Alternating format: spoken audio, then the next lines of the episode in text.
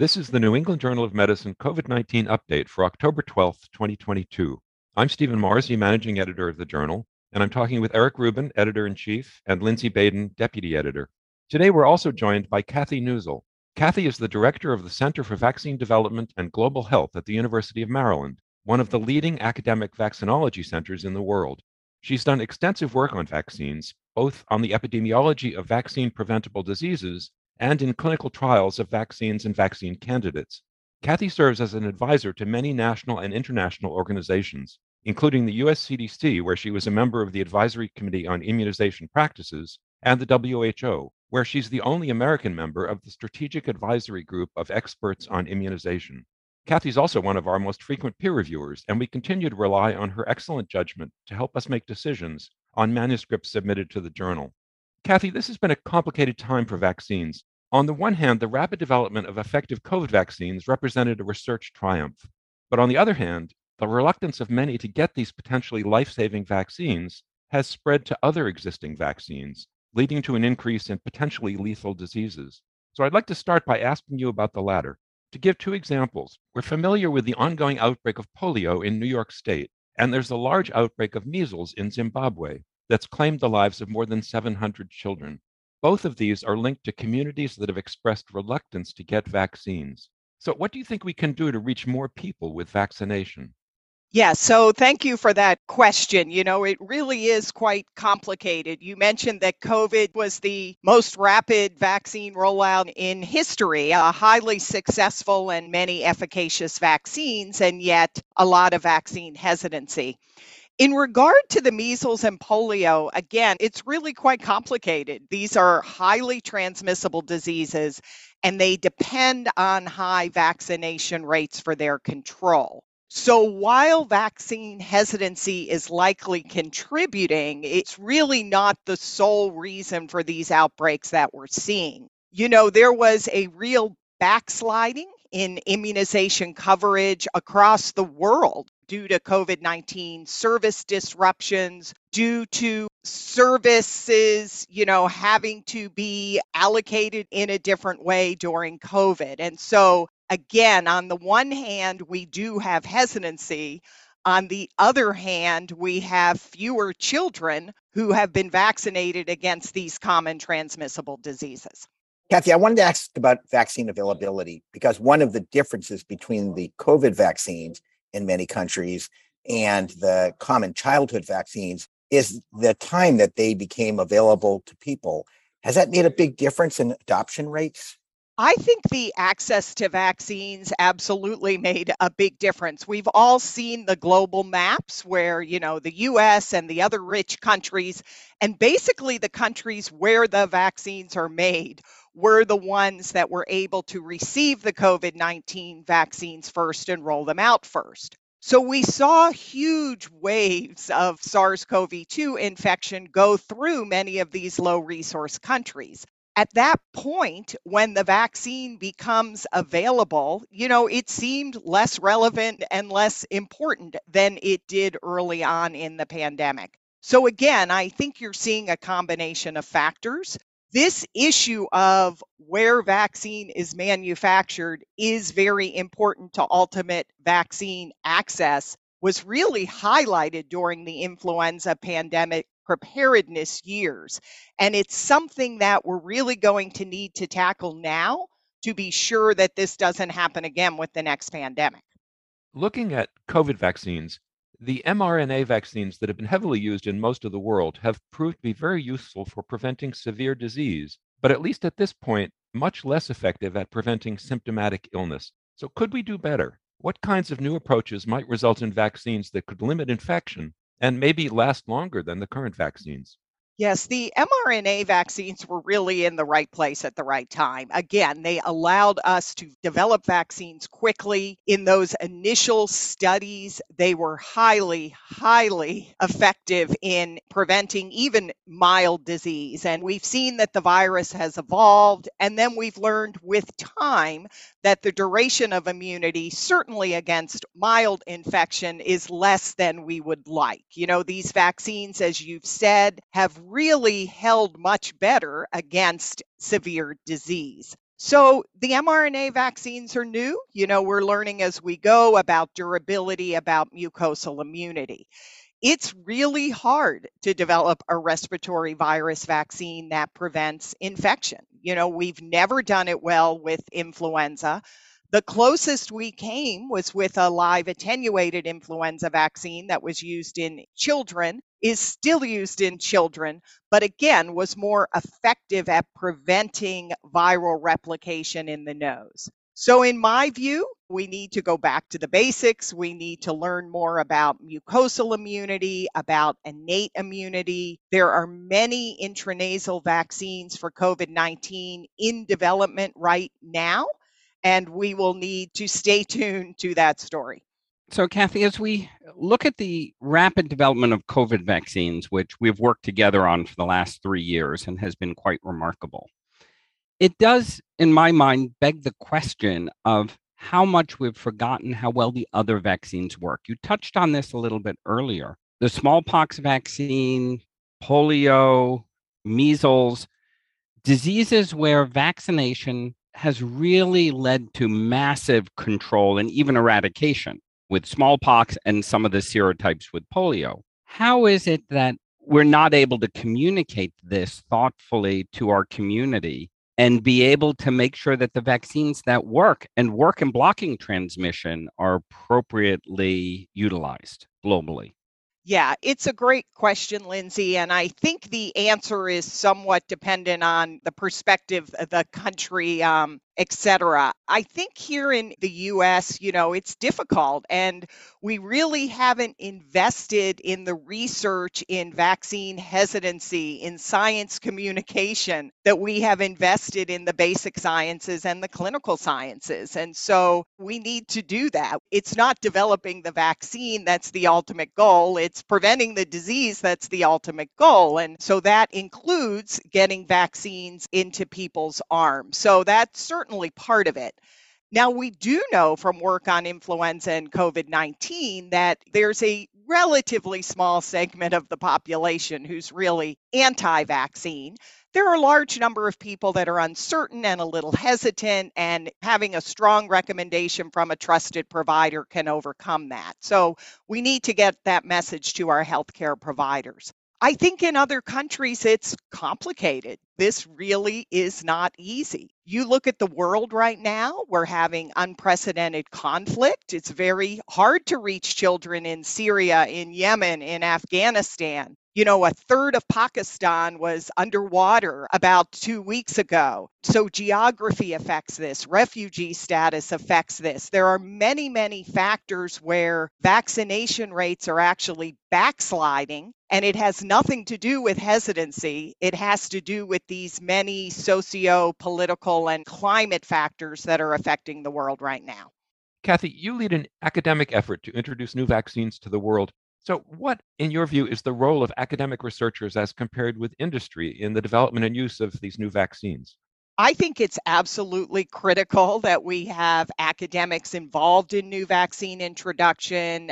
NGOs, foundations are also critical. I like to say that industry is a market driven approach. Can I commercialize this vaccine? Many decisions are made by boards. And really, from the academic perspective, we try to look at the public health driven approach. It's not will this vaccine make money, but will this vaccine have an impact on public health? And so these public private partnerships, obviously, we must have industry partners. Manufacturers must make these vaccines. But if you look at malaria, you know, typhoid, cholera, Lassa fever, you could name a number of them. There's really not money to be made with those vaccines. And yet, they're some of the most important to public health.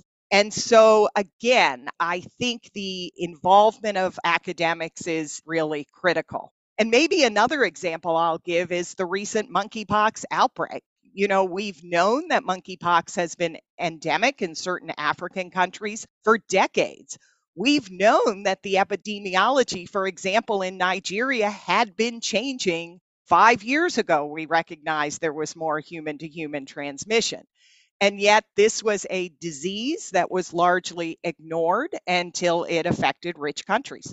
Kathy, you touch on several very big points. In particular, I'd like to highlight two of them and get your thoughts.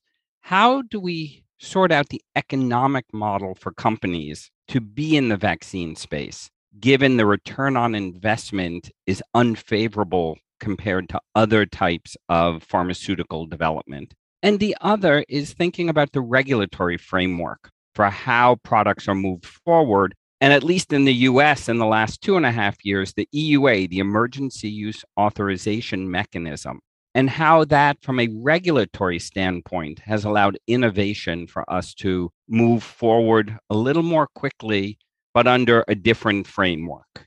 I'd be interested in your thoughts on both issues.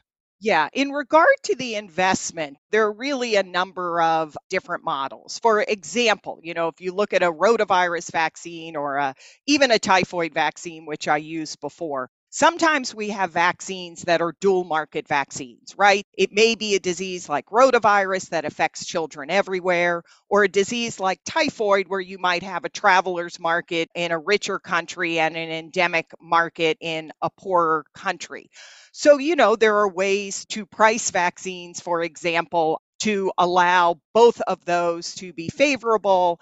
And of course, we have purchasing agencies such as Gavi, the Vaccine Alliance, or, or even PAHO, where through bulk purchasing, we can get more favorable pricing for low and middle income countries, for example. It becomes a bit harder with some of the other vaccines I mentioned malaria vaccine or a Lassa fever vaccine that are going to be more targeted to low resource countries. And again, this is where a government investment or foundation investment, we need to de risk the cost of the development there because you're not going to have your return on your investment as you would with many other vaccines. In terms of the regulatory, you know, we talk about scientific innovation, but you're absolutely right. We have seen a lot of regulatory innovation during this COVID 19 pandemic. And again, I think monkeypox is another example where we are willing to use animal studies, for example, where we're willing to build a body of evidence rather than following a strict pathway. There are a number of efforts to try to increase regulatory capacity in other countries as well because that will need to go hand in hand with what I was discussing before. If we're going to have more geographic diversity with manufacturing, then we also need to build strong regulatory agencies around the world. And it may not be country by country. It may be regionally. You know the world health organization may be able to play a role there. But we did see a lot of regulatory agency collaboration during covid-19 so, Kathy, I, I agree that there are different economic models that can work. And I harp on this because ultimately I am concerned that this is the primary driver. We saw with COVID a massive governmental investment, which accelerated remarkable development within a year. Within a year from pathogen identification, we had vaccines that were authorized. Truly remarkable, but had a massive investment. I remain concerned that as the pandemic turns into an endemic concept and we learn to live with it as we do with flu, which I agree with you, we should not be comfortable with 50,000 deaths estimated annually in this country alone from flu, that we should be okay with that. However, it requires investment in the inter pandemic period and I worry that industry will not see the return. And if it needs to come from governmental sources or foundation sources, how we make the case from the academic and the public health community so these other communities continue to appreciate the importance of preparedness and pre positioning countermeasures for what we know are annual threats like flu, yet we don't do that.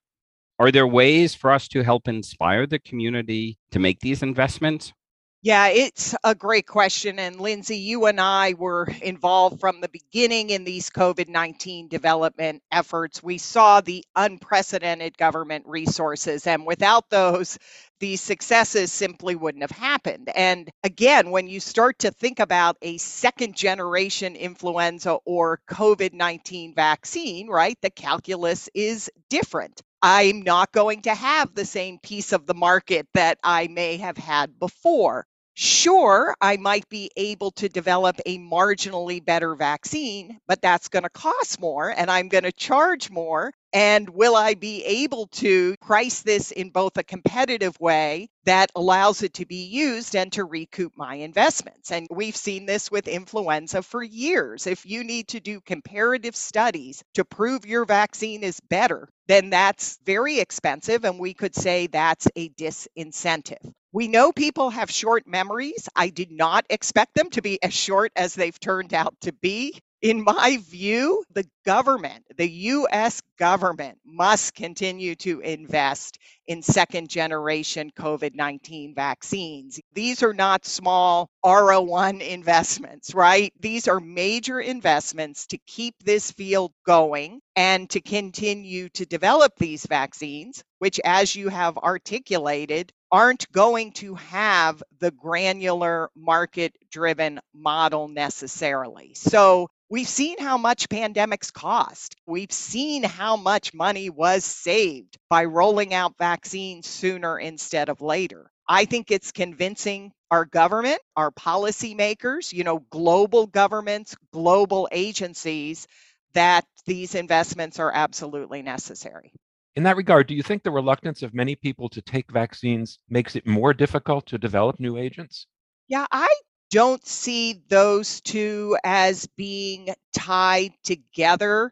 Certainly, if we are talking about a market for a particular vaccine, usually the fraction of people that aren't taking a vaccine is not enough to make a difference in that market. So, again, I don't believe that they are driving decisions on vaccine development. I do believe that they can affect ultimate disease control. And so, as I said, therefore, investments in understanding hesitancy, understanding communication should be proceeding in parallel. As you mentioned earlier, vaccine hesitancy by some is not a belief, but rather understanding the disease to be avoided, the properties of the vaccine, the efficacy, the safety in particular, thinking about the safety, which all of us are concerned about. As vaccines are developed and as the COVID vaccines were developed, we understood the efficacy from small numbers, 30, 40,000 participants, but safety is a much harder thing to assess as rare events often take millions exposed. How do you think about the safety processes that went on in 2021, the year after vaccines were deployed, from the FDA systems, the CDC systems, and other systems in reassuring us that we understand vaccine safety in large scale rollout? And did these systems perform the way we had hoped? Yeah, Lindsay, I think these are great questions. And as you and I know, these are risk benefit calculations. So early on in the pandemic, when our hospitals were full, our society was shut down, we saw a large number of deaths. Even having that short term efficacy allowed us to make the calculation that there will be benefit from this vaccine, even if there are rare safety adverse events. In the same way that we saw a large, fast, historic rollout of vaccines, we saw robust, large, unprecedented safety surveillance, and they performed exactly as we wanted them to perform. They picked up rare events quickly and early. You know, we saw some anaphylaxis events very early after rolling out the mRNA vaccines. You know, we know the thrombotic events that were picked up after the adenovirus vector vaccines. And so, again, rare events, if we can pick up rare events with this precision, then our safety surveillance is working. And yes, that was reassuring to me. Kathy, I agree. The safety surveillance system surprised me in how well it performed. many of us had concerns on how little safety data we had when the products were being launched. And as you point out, the safety events of concern were picked up quite well by the different systems set up that I've found incredibly reassuring, especially now that hundreds of millions to billions of people have been vaccinated. So it's hard to think about vaccines which have a better safety understanding than the ones we're currently using, despite their use over the last two years. And I think that speaks to how academic, public health, regulatory, and industry can come together to really monitor novel treatments and ensure the safety of those treatments for the health of the public. Quite remarkable. Yeah, I completely agree with you. You know, this was the largest vaccine rollout in history, and it was the most robust safety effort in history. And we should absolutely be reassured about the way our systems work and the safety of these COVID 19 vaccines. Is there a lesson here for other vaccines, Kathy? When we look forward, do we have a system now that's going to be equally applicable when we develop new vaccines and introduce them to the population?